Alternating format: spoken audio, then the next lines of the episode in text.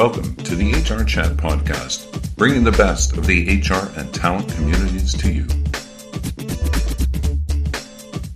Welcome to another episode of the HR Chat Show. I'm your host today, Bill Banham, and today I am joined by the wonderful Aditi Tiagi, Sales Manager at Employment and Recruitment Services of Canada. Aditi is a results orientated professional in HR, sales, and program development. Aditi, welcome to the show. Thanks, Bill. Thanks for having me today. Well, let's uh, let's jump straight in because uh, we've got lots to talk about today. Tell me, t- tell me a bit about your career up to joining ERSC. Well, so I've had a, a fairly eclectic career. I actually started off as a computer engineer, believe it or not. Um, and uh, I worked as a Java developer for quite some time, but then just sort of for lack of a better way of saying that, just got tired of, of the no people interaction part of it and jumped into sales. And uh, and then my, my career sort of took off from there. So I had the opportunity to do sales across Canada, um, in the uh, in the U.S. and in England as well for a little bit. And from there, I got picked up by a recruiting agency uh, first time in, I was doing recruiting for the aerospace industry, which was fantastic. It was a great learning experience and grew from there um, in Montreal. And from there, decided to, to take a, a big jump and move to Toronto. And so I've been here now for two years working within the recruitment industry still and just uh, growing in different areas. Perfect. Thank you. I, I hear the, uh, the aviation industry at the moment is skyrocketing. and now you're at ERSC. Um, yes. Tell me a bit about them, what they do, what they stand for, why you joined them too. Well, ERSC is the uh, Employment and Recruitment Services of Canada. Once again, interesting company in terms of it being a startup. We've actually been around for, oh gosh, like we went live in 2016, but the company itself has been around for 21 years. Did a lot of um, a lot of immigration and uh, and because of the success in immigration, decided to open up a division that would help people uh, that we are bringing into the country get jobs. So that's the aspect I really liked about it as well. Um, the ability to help people who are um, who are new to the country find work, but then also develop and work with the people who've already been here, people who are local to Canada, and help them get jobs. So there's so many different niches and especially with what the government is trying to do right now with Trudeau's government in, in terms of bringing in um, immigrants into Canada. We want to be able to help people find jobs and help them situate in the right areas and the right companies instead of sort of, you know, clawing at the market, trying to figure out where they can fit in or trying to just get anything to make money. We want to help people make the right fit. So that interested me about ERSC, about uh, employment and recruitment services, and that was definitely a sticking point for me coming to work here. I don't know if you know this about me, but I'm not originally from Canada. Uh, I couldn't um, tell, Bill. the accent was not a dead giveaway. So five years ago, I, I, I came over here, and uh, well, I should just say apologies to our US listeners. This is a very Canadian-centric episode today. Please tune in next week. Um, but five years ago, uh, I, I, came over here, and I could have done with one of those sorts of conversations. In, instead, I just hit Indeed.ca and a few other places um, right. to, to, see to see what I could find. And I was very lucky. Uh, it worked out okay for myself and my wife, but for a lot of people, they find it very difficult. Um, talk to me a bit about the the, the processes there to, to have that first conversation, and then what does that com- first conversation look like? So, for example, tell me a bit about how you guys go out and find find those candidates, those people who've just arrived in the last few few months, perhaps they've got the right qualifications, but um, they they need right. somebody like you to help, and then also maybe give me a bit of an overview of uh, what that initial chat would be with a with a chap like myself five years ago. So, I mean, we've got a, a, few different avenues that we use. First of all, we do do our own immigration as well for clients, uh, which means that we will specifically target different countries to come uh, to bring in different resources depending on what our clients are looking for. Um, now, if we're already looking at people who've arrived into Canada within the past year, year and a half or so, then we're targeting different communities. So one of uh, one of the things that we really really focus on is our horsepower, and our horsepower in terms of being our recruiters will actually take the time to become part of different groups different associations put ads out in different sort of local community papers in the languages that uh, that attract that community, so that we can talk to them. The initial conversation starts off with us um, understanding where they're at in their careers, understanding what they've done. We don't want to take an engineer and put them into, you know. Um, for lack of a of a better example, like put them into let's say a maintenance job or or you know like cleaning up an office job. We want to help qualify them to figure out where they're standing, what sort of equivalency they need in order to to comply with the jobs that we have open here and how we can fit them together. Language is always an important thing because everybody does need to be able to communicate um, to a certain extent with the rest of the team within a company, or if it's a client facing the job, then be able to communicate with uh, with the clients externally um, a lot of our clients that we currently have do do quite a bit of work in the U.S. or are head office out of the U.S. So there is a certain amount of traveling involved as well. So all of these factors we have to take into consideration and figure out sort of who can be the best fit and if not, then where we can better work with them and which clients can better attract them.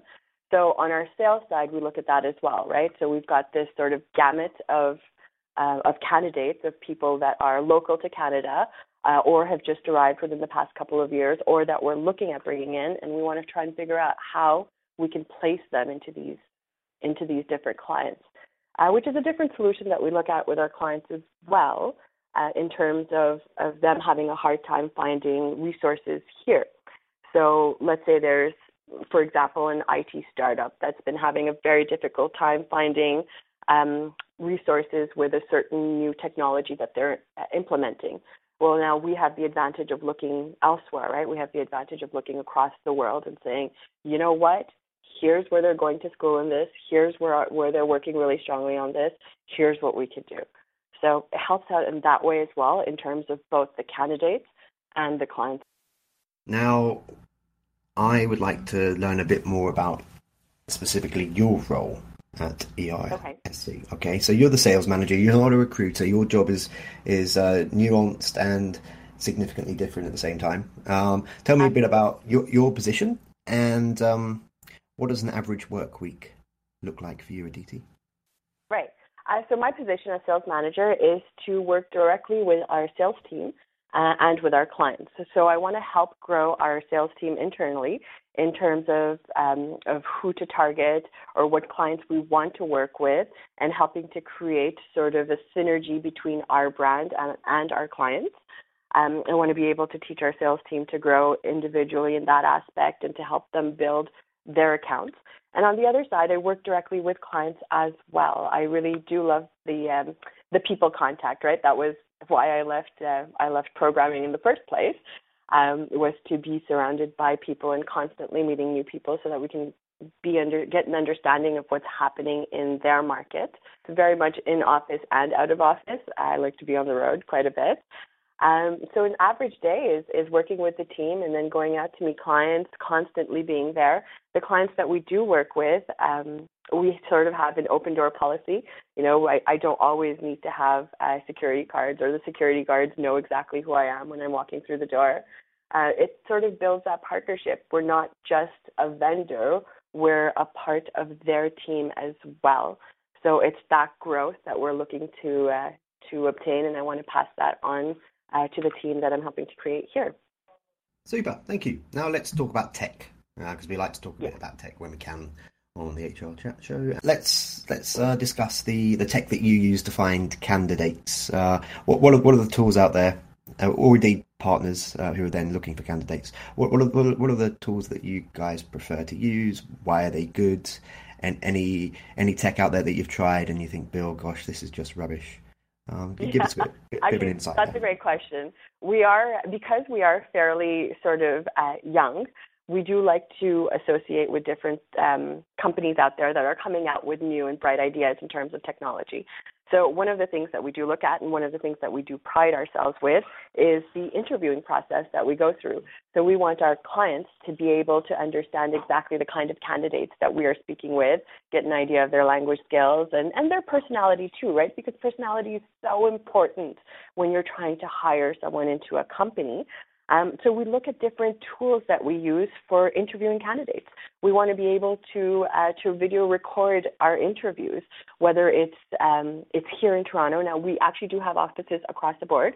So we've got offices in Vancouver, Calgary, and we're opening up one in Montreal next week. Which means that I physically can't be in all of these different locations, and neither can our recruiters all the time. Uh, so we want to have the right technology that can capture these interviews where our candidates can interview, let's say, from home, but still have a professional feel to the interview. The other thing we also have to do is, you know, in order to maintain con- uh, compliancy with HR code of ethics and our human rights code, um, we have to have a standard set of questions that we have to ask every candidate. Um, so we want to be fair in that as well so the, t- uh, the technology to video record is a really big. I mean, other than that, we use a lot of internal programs as well, right? We have our own uh, ATS, our own CRMs, um, our own management systems, which we've created uh, internally. And so these are, are fantastic. They help us while we're on the road. I mean, we all pride ourselves on on not sitting in the office all day, um, and being able to work from remotely from anywhere. So that always helps out. Okay, so taking taking a step back for a moment from um, the the conversation around uh, having real conversations with people, gauging their personalities and the fit and so forth. Before before one even gets to that stage, what about the pre-qualification based on um, people's credentials, based on personality testing, things like that? How do you think AI has changed and is changing the way people offer employment services and the way people recruit? Right. So, and that's a great question. Uh, AI is definitely changing um, the world today. And in recruitment itself, I mean, data analytics, uh, predictive analytics, it, it's huge. We can monitor um, our sort of our candidates' history in terms of, of their career, what they've done, what they like to do, um, in terms of, uh, of sort of what areas they're targeting, right? The people that or the candidates that we're looking at for our clients not only need to fit in technically, but they also need to have a cultural fit with our clients. So let's say, for example, um, and these are always difficult positions to fill, but you're looking for a salesperson.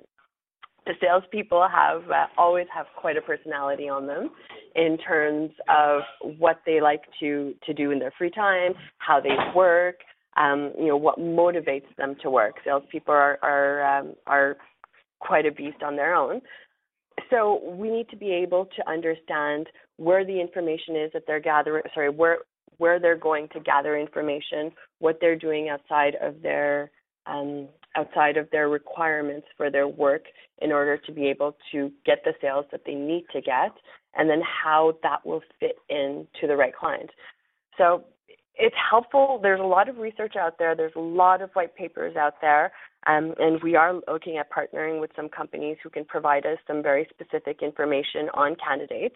You know, there's a program that just um, that was just released. It's I believe a free program, and I off the top of my head I don't remember the name of it. Um, my colleagues just showed it to me last week, uh, but it gives you the ability to to look at each person individually and sort of where they're looking or you know what publicly they're looking at in terms of information in terms of research and how we can and how we can look at them and having them fit into our roles. Do you think that a lot of uh, more junior roles uh, yeah. will will be redundant within ten years because of the onset of AI?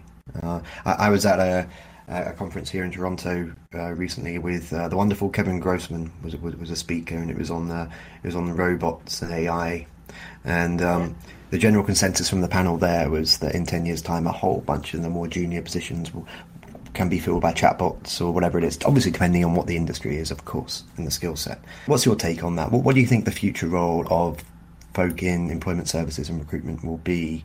What right. what what touch points will they be coming in at in terms of seniority of, of hiring folk?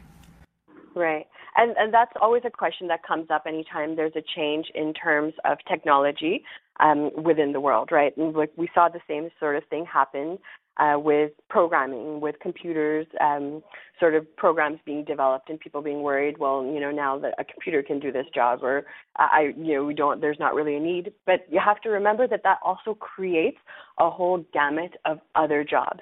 So looking forward, yes, absolutely, with the with the influx of, of AI, there's going to be a change within the industry. But that also means it's going to create a whole new set of jobs for people to do. So yes, there will be um, sort of a dissolving of some of the jobs that currently do exist, but there will also be a creation of jobs that we haven't really realized. You know, in terms of predictive analytics, right? It'll be perhaps easier or not easier but it'll be different to uh, to uh, sort through candidate resumes because then you can pinpoint certain pin uh, certain words certain characteristics certain things but then at some point you will need some sort of physical aspect to um, to communicate with candidates to to come in to to do a job i mean i do see there being uh, an influx, especially with video resuming um, to sort of, you know, take away that that interaction between people. You might not need someone physically there to, to conduct interviews anymore, but there will then be a need to to sort of create those questions with the interviews. You know, more of a research step to make sure that everything in, is in compliance. So it's going to be a give and take. I think that yes, it will go away, but that's nothing to be afraid of because there will be other jobs that get created. Um, and perhaps those jobs that get created, I think it's probably going to be um, more education that's required in order to be able to understand or, or certain sort of skill sets that we'll be looking at. Um, it'll be a different world, definitely, but an exciting one. Who knows? Maybe it won't be video. Maybe it'll be holograms or something like that by that point. Well, exactly right. And the holograms are great. I think it's interesting. We're right back to Star Trek all over again. okay, well let's let, let let's keep on the theme of the overall business strategy, if, if we may. Absolutely. So, from the conversations that you have with organisations at, at, you know at, at that te- top level about what they're looking for when they're looking to grow a team or a department, or perhaps onboarding a, a, a new set of uh, skills uh, within the organisation, what is that conversation? What, what, what do you what are those pain points that you look you look to address when you're trying to build out a strategy for building a business? A very regular pain point, especially when building a team. Um, there's a whole t- a bunch of change management that has to occur in terms of the existing team, uh, but in terms of the new team that's being created. And so management issues start arising, right? How do you create a team that's going to produce quality in a certain amount of time. Now, cost is always a factor, um, and companies, especially the larger ones, realize that you've got to spend money in order to make money. Uh, the smaller ones tend to have a little bit of a harder time with that because they're limited to a certain budget. Um, but it's it's understanding the whole management aspect of it. Okay, so what kind of culture do you want to create in your company, or what cult- type of culture already exists in your team that you need to be able to grow? Uh, that's the very first question. Then, in terms of technical, um, what is it that you're looking for? I mean, you hear a lot of, of people saying, you know what, we'll hire junior people in our team, and we'll have, uh, let's say, one or two senior people in our, on our team, and they can train the junior people. But you have to understand that there's a lot of time that is, that um, that is uh, taken or allotted to be able to train someone junior and to ramp them up to the time of uh, or to the I guess production rate.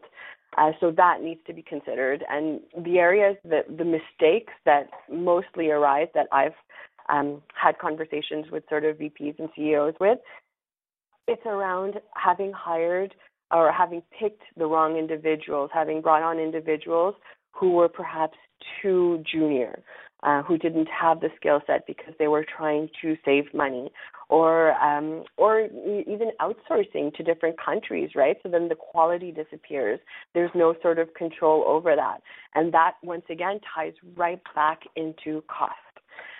You have to spend money in order to be able to make money, right? And if you can understand that, if you can swallow that, um, then that's you know that will save you a ton of time. So when we're having these conversations or when i'm having these conversations it's about understanding okay what is it that you want to do and what is the risk of this? Like will if hiring this person um, and this person not performing is very risky for you, then isn't it worth spending the extra money to create the right sort of team for you? And then based on that, we can go out and we've got our network to be able to to touch base with um, with people who aren't necessarily looking for work, right? Just as as other staffing agencies do, um, but to be able to target the right people and start the right conversations. And do you guys help with strategy in terms of uh, employee retention as well? And if so, uh, what does that conversation look like? What, what, are your, what are your tips there to recognise, reward, and retain the, the top performers? Uh, so that is one of the solutions that we do provide. So employee retention is, is always a huge, huge one. Um, and based on all the experience that we have gathered within our own team and, and within the um, the work we've done with some of our clients, we understand that you know culture is just so important in terms of um, finding the right people, but in, in also in terms of retaining the right people. You want to find look for a company that you can fit with culturally, because if you're just looking for a job that will enable you to pay your rent at the end of the day, then you're only going to be in that job for under a year, right? You're not going to be there for a long time. So then take it back to the clients when they're hiring, be able to pick, pinpoint the kind of people that you want to stay for a long time. Now, if you're not looking for retention for more than a year or two years and you want your company to be more of a strategic learning place. A lot of a lot of startups will do that right? They will look at that and they will say well we're interested in in hiring people who are going to be here for a couple of years. They're going to learn a lot but then they will eventually move on. Then that also changes the way sort of the the services that you provide within the company, um, the you know the growth strategies that you provide. You're not looking for someone to move up in terms of a career step. You're looking at providing training within the company, within that startup. If you're looking for someone to stay 10 years, right? If you're looking for someone to be there long term, then you're looking at at um, at sort of the whole gamut of things in terms of providing providing reviews, providing uh, an area where people can sort of move up or cater to what their needs are. Not everybody wants the same thing out of a job. Some people just want to be able to come in, do their job, at the end of the day, go home to their families or their friends. So you have to cater to everybody. Um, there's a huge trend right now with um, with sort of what Google started doing, you know, providing company uh, breakfasts and lunches and playgrounds and whatnot, and that is fantastic. But that's not necessarily company culture, and that's not necessarily what everyone is looking for as well. So what we do is we sit down with our with our clients and we get an understanding of what their long-term plan is or what their short term plan is, whatever their plan is. And then based on that, trying to figure out the right um, business model, the right sort of solution for them. Uh, and then helping to develop them in that way. So whether it's training programs internally, whether it's it's incentives internally, whether it is you know being able to attend as many uh, networking events as possible, or whether it's being able to travel it varies from client to client. You have to sit down, you have to assess it, uh, and then make those decisions. Those are definitely interesting conversations, though. And that brings me very nicely on to my next question because you just mentioned events there. Yeah. So, which industry events have you attended in the last six months, uh, either as an attendee or as a speaker, and, and why? Okay, so I mean, um, I love events. I, I think that networking is one of the best ways to be able to uh, to a get to know people, but also to get an understanding of what's happening in your community as well, right? Um, and b coming from Montreal, I I didn't I don't have a network here, or I didn't start off with with any network here. I didn't actually know anyone when I moved to Toronto. Um, so best way to know people. Now, the ones that we target um, at Employment and Recruitment Services of Canada are geared towards marketing and HR. So we've been to, uh, we've done Innovate TO. Um, we're also a part of the Board of Trade uh, here locally in Toronto. Um, and as I mentioned, we've got offices in Vancouver and Calgary. So um, the uh, the Board of Trade associated with Vancouver and the one associated with Calgary, which I believe it is called um, Calgary Chamber of Commerce, and in Montreal it's called uh, Le Chambre de Commerce de Montréal. So great area for us to be able to network uh, both politically and uh, industry-wise as well. Uh, some of the other ones that we've done, um, startup conference uh, that we're attending next week in Montreal, uh, but we've also done the uh, the DX3 Technology Conference, which was a fantastic way to meet sort of local talent or local companies, local startups who are trying to promote their business, and to get an idea of if there's anyone that we can partner with in terms of using their services, right? Um, so the small business success workshop, uh, art of marketing, um, provincial uh, debates. We've attended some of those as well. Um, now we've done the disruptive HR in, in Toronto. Uh, Go Geomatics is one that I've spoken at as well, and uh, this was one that was about um, about how to target the right sort of companies in terms of applying for jobs instead of just sending out your resumes um, and hoping, crossing your fingers that you're going to get that job. How to uh, how to really market to them. Uh, car show as well. We did. Uh, I think we did uh, a, a speech as that was very similar. Um, yeah, I think uh, that's pretty much it. So we are very much involved in our community, and uh, and just being a part of what's going on.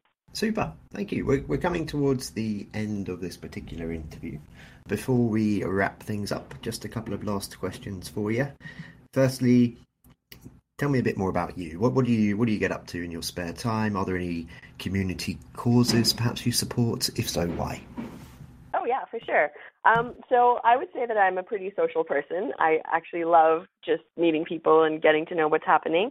Um, as far as community causes, I actually I, I do quite a bit of volunteer work. I was on the um, uh, the uh, I was on co-chair on the board of trade uh, for Parkdale Project Read, uh, which is a literacy program uh, geared towards people who haven't um, had the opportunity to learn how to read.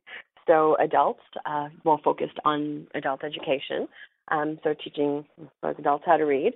Um, but I also did that with the university, uh, not the university, sorry, with the Toronto Public Library. Uh, Toronto Public Library offers a similar program um, geared towards different regions in Toronto. Um, focused around adults who've never had that opportunity. And I think it's fantastic. Like I want when I went in there, when I interviewed um, at the Toronto Public Library, one of the things that I was told was, you know, people are looking to to upgrade their careers. Like they want to be able to get these jobs. You know, they have the passion, they have the motivation. They just don't know how to read and write. They don't know how to fill out forms. So that really, really struck to my core and sort sort of to my heart, and I really wanted to be a part of that. So I've been doing that pretty much since I arrived in Toronto. Um, another one that we recently just got involved with, both with work and personally, is uh, Moorelands, which is a program set up for sending uh, kids from disadvantaged areas to camp. Uh, once again, a great program, and we want to be able to uh, to provide kids who may not necessarily have the opportunity to go to summer camp the ability to do it. Um, some of the other programs that we're that I'm involved in, but we are also involved in at work, um, are things like Dress for Success, um, so providing clothes um, for people who may not have the opportunity to go out and buy business clothes uh, for interviews or for work-related causes. Other than that, what else do I like to do with my free time? And yeah, just be out there, just uh, meet people, and um, and try to see how I can contribute to the community in different ways. And occasionally go for a pint in the local oh, pub.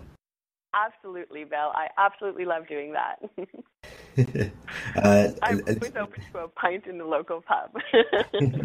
uh, listeners, Aditi and her colleagues kindly supported a recent event by Moorelands, where I must confess my wife works, and uh, we, we, had a, we had a couple of drinks at, uh, at, a local pub, and it was very fun. Yeah, so it was a great event. We were all very excited to be there. I actually invited some of my uh, some of my close friends to come as well. Everyone was very, very, very impressed and uh, very happy to be able to support such a great cause and the burgers were very good. Okay, so before we wrap things up, uh, finally, how, how can we learn more about you and about ERSC?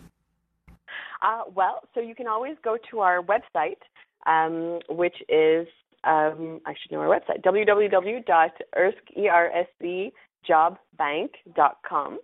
Um, but otherwise, you can uh, you can find me on LinkedIn, on Twitter, uh, or on Instagram and uh, that's always a great way of connecting because we are always putting up um, sort of social media stuff and as well our visual job postings for people who are looking for work. And also we have a blog.